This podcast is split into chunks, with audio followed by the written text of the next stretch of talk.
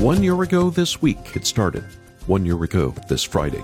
The first real war in any of Europe since World War II. In this past year, after all the missiles launched, artillery shells fired, and infantry surges, the war in Ukraine grinds on.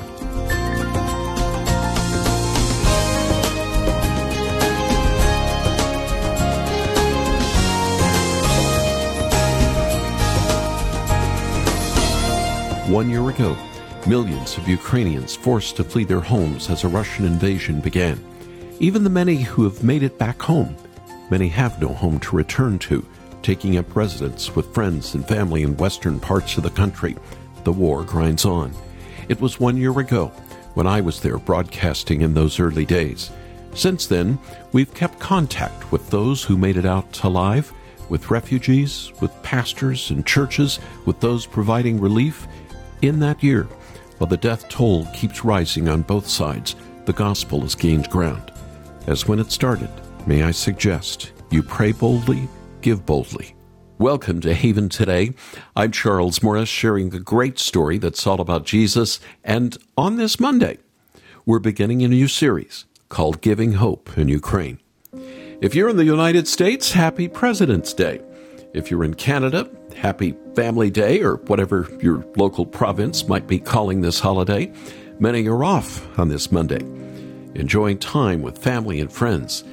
And by God's grace in both America and Canada, we have been blessed with relative peace inside our countries, which makes it hard to think about the wars going on around the world. From Myanmar in Southeast Asia to Ukraine in Eastern Europe, families are struggling to stay alive find food and shelter. Well, today I want to turn our attention to the struggle in Ukraine as we remember the invasion one year ago this week. It appears Russia is building up hundreds of thousands more troops and weapons on the Ukrainian border again. Putin seems to like to make moves on historical dates. Could Ukraine see a renewed offensive against them later this week? Well, only the Lord knows. Today, I want you to meet a Ukrainian couple I met in Israel on a trip there three years ago. I reconnected with them on my most recent trip to the Holy Land. They are not Jewish, but they are working there. And since the war began, they have not been able to go home. But their hearts are heavy for their homeland. My brother's friend from childhood, he used to spend many hours in our home. He died uh, on the battlefield hmm. uh, under Bakhmut it's one of the hotspots now. And he spent just two and a half months in the army. He wasn't a military man. So it hurts. That's Ivanka, sharing a story that many in Ukraine sadly know too well. Death all around.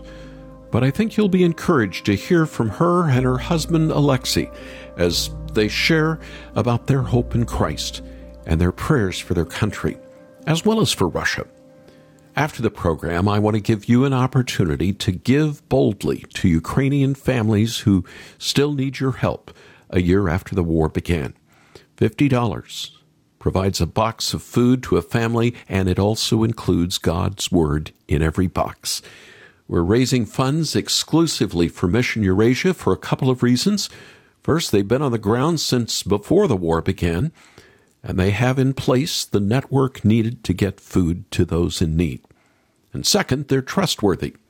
Like us, they're members of the Evangelical Council for Financial Accountability. And remember, not a dime for Haven. We don't take a handling fee. Every dollar you send for Ukraine goes to Ukraine. So when you call or go online, you make it clear how much money you want for Mission Eurasia and what you want to send to Haven today. $50 buys food for a week for a family of five. So give boldly, would you? Pray boldly. When you go online at haventoday.org, haventoday.org, or call us after this program at 865 Haven. 865 Haven. And now, I ask you a great question, which is the title of our opening song by Matt Papa. What is our hope in life? our hope in life and death.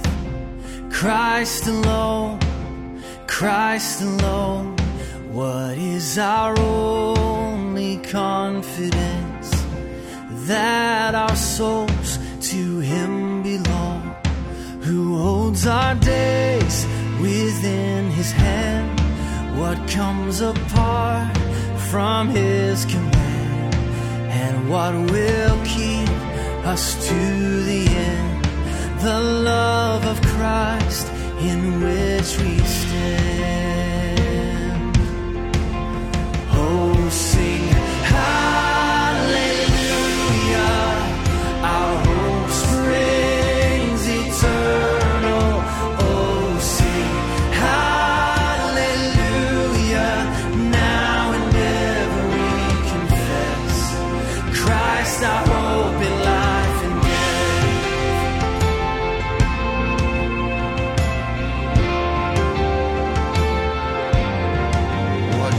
Can calm the troubled soul? God is good, God is good. Where is His grace and goodness known? In our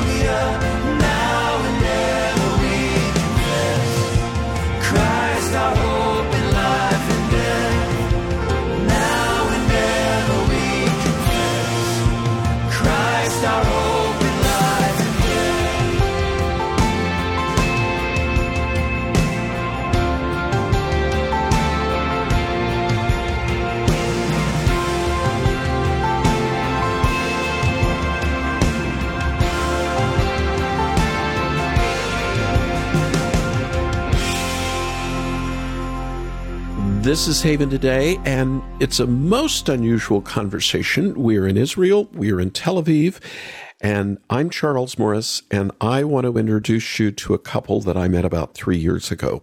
And I'm with them now in Tel Aviv, and they are from Ukraine. Uh, their last name is Volkov, and uh, there is Ivanka. And uh, Ivanka, welcome to the program. Thank you so much, Charles. It's a great joy and honor for us to be with you, to be talking with you. I, I know it's not easy to have this conversation, but I think it's an important conversation. And let me introduce your husband. His name is Alexei. Alexei, welcome to the program. Hi, Charles. nice to meet you again. They've been working on saying Charles properly, and I think they're very good. And if you can't tell, Ivanka's been an English teacher, and that's what she got her degree in. And uh, Alexei is a computer programmer, and he works in Tel Aviv for a software development company. Let's start with you, Ivanka. Mm-hmm. I first met you guys in church three Right, years ago right. in Israel. It's a long time ago. You're ago. not Jewish, are you? No, we are pure Gentiles. You're pure Gentiles, goyim, as they say. Uh, and you have two little girls, right? right. Uh, they are 12 and 8 year old. And they are very old. sweet, I'll tell our audience. Uh, Thank you. Thank yes. you. Let's talk about your family history, your Mm-hmm. story. I'm having you on, of course, because you are a follower of Jesus. Mm-hmm. But um, tell me about what what are what is your background, and uh, and and just share that with our listeners, and then and then we'll have Alexei tell his story too. Thank you so much. It's a privilege to be able to tell my story. I'm just one human being in a big world. So it is a big privilege to have other people take their time to listen to my life story. Um, I was born in uh, Ukraine, uh, in Western Ukraine, that's uh, close to Poland and Belarus. Yes. And uh, I was born into a typical Orthodox family. Uh, so uh, from childhood, I knew the Orthodox um, traditions, and uh, I was growing up as a child in the post um, Soviet Union world. I was born in 1985, uh, so I was just like six when the Soviet Union collapsed. And these were hard times uh, financially. My family also struggled. Uh, so uh, I know what it's like to live with little.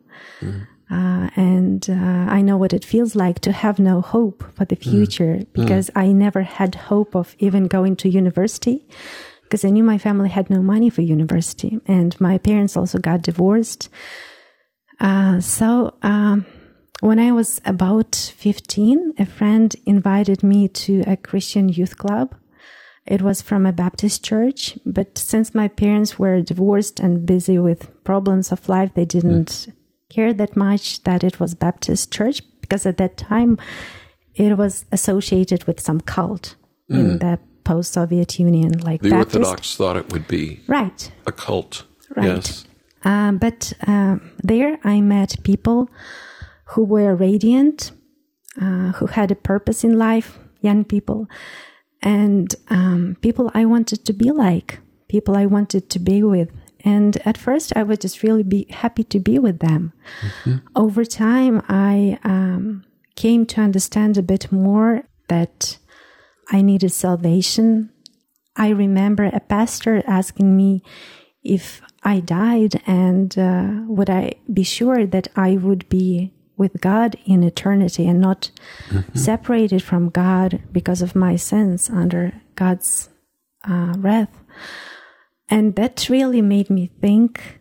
And uh, I remember that I was hesitant to come up front, like for a prayer of repentance in the church. Uh, but I remember the evening when I really cried out to God and uh, prayed and maybe even cried. What changed after that? eh, well, I did not put my trust only in emotions, but what changed after that is I remember that I got a thirst to read God's word. I remember staying up into the late hours of the night. I was still a high schooler at the time, like 15, 16.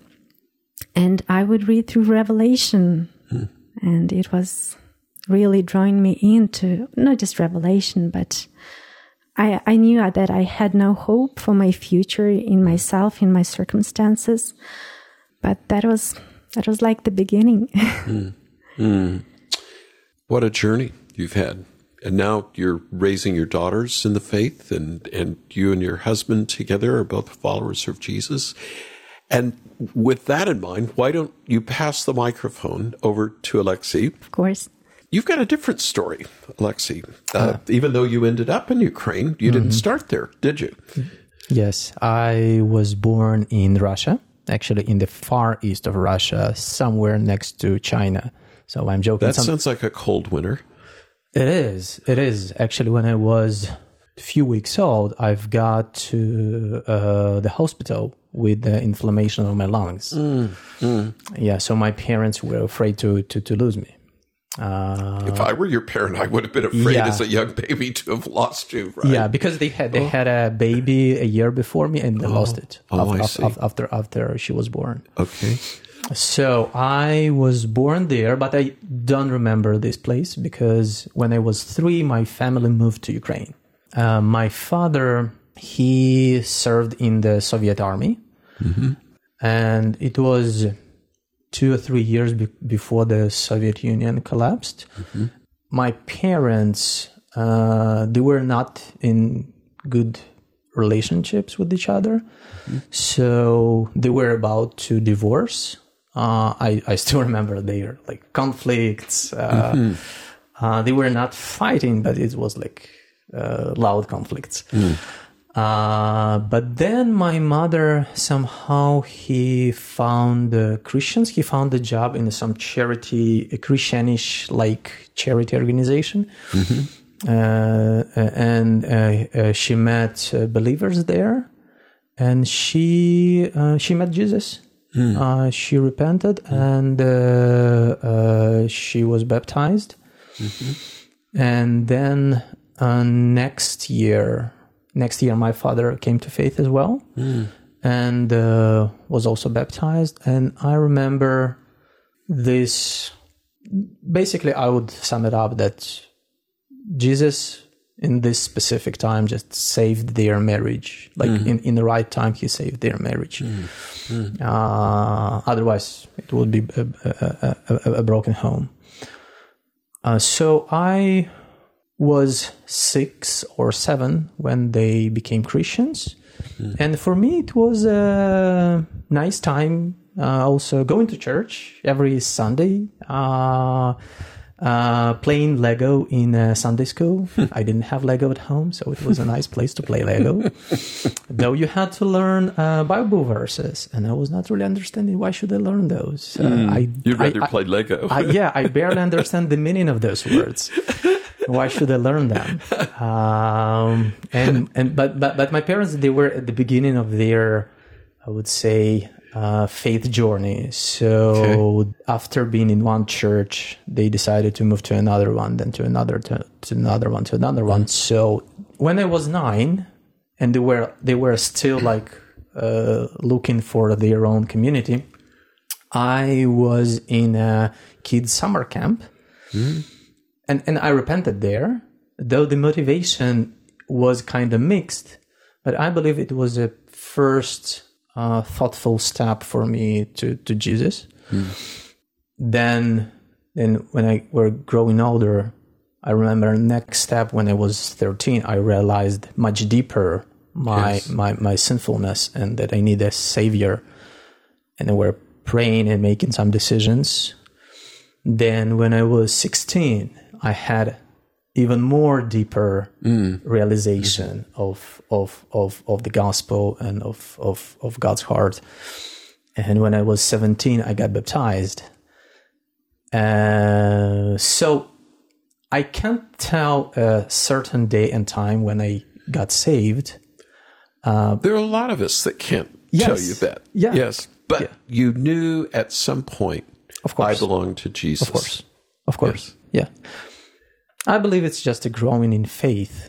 Hey, I'm an old man. I'm still growing in my faith. Like I told you earlier, I'm a, I'm a recovering Pharisee. So, oh, We, we all are. We all It- are. it's incredible uh, because, especially, you know, to hear your story, Lexi, and then we heard Ivanka's story of how the Lord speaks in another part of the world in a way many of our listeners, myself especially, would not even dream of understanding. But let's move the clock forward now. Uh, we won't go into all the details of why you're in Israel and not back in Ukraine, but the Lord spared you and your family from being there when the war broke out. It was some little disease named COVID. But um, I know because we've talked on the phone before, we've met. Right now, your hearts are just heavy every single day for what's going on back home. It's affected your family, it's affecting your friends. What are you what what is your hope for your homeland, Ivanka? Um, well, though we are physically in Israel now, and our little girls are here too, um, emotionally we are very much in Ukraine. We have gotten a lot more gray hairs over these past nine months. Mm. And it is very, very personal. A few weeks ago, um, my brother's friend from childhood, he used to spend many hours in our home. He died uh, on the battlefield mm. uh, under Bakhmut. It's one of the hotspots now. And he spent just two and a half months in the army. He wasn't a military man. So it hurts. Uh, it's very personal, and uh, we are praying for a miracle, for m- many miracles. Um, there have already been many miracles because everyone was saying that our capital will fall within a few days after the invasion, and it's been a miracle what has happened. Going on a year, and it's heavy winter. Yes. I think we should pray. The war in Ukraine, almost a year going on, and it was supposed to only last a week. I think God's been at work, but I think there's more work for Christians to do. So why don't we pray? Lexi, would you right now lead us in prayer, please? Dear God, you are the King of this world, and you are master of everything, and you're holding the, our lives and the entire world, the entire world in your hands we are asking you, please um, help Ukraine now. Please use this situation and this war in a way that something good might come out of this.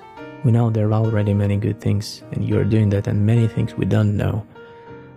But we're praying that more people will hear about you and will find you and they will they would realize their need for you especially in all the situation when their life is so fragile so they would mm. find you mm. dear god we are praying also for for your church in different countries in ukraine first of all and in other countries in europe and the states that it might use this opportunity to to serve more, to serve more people who is in the need, uh, physical or most of all spiritual.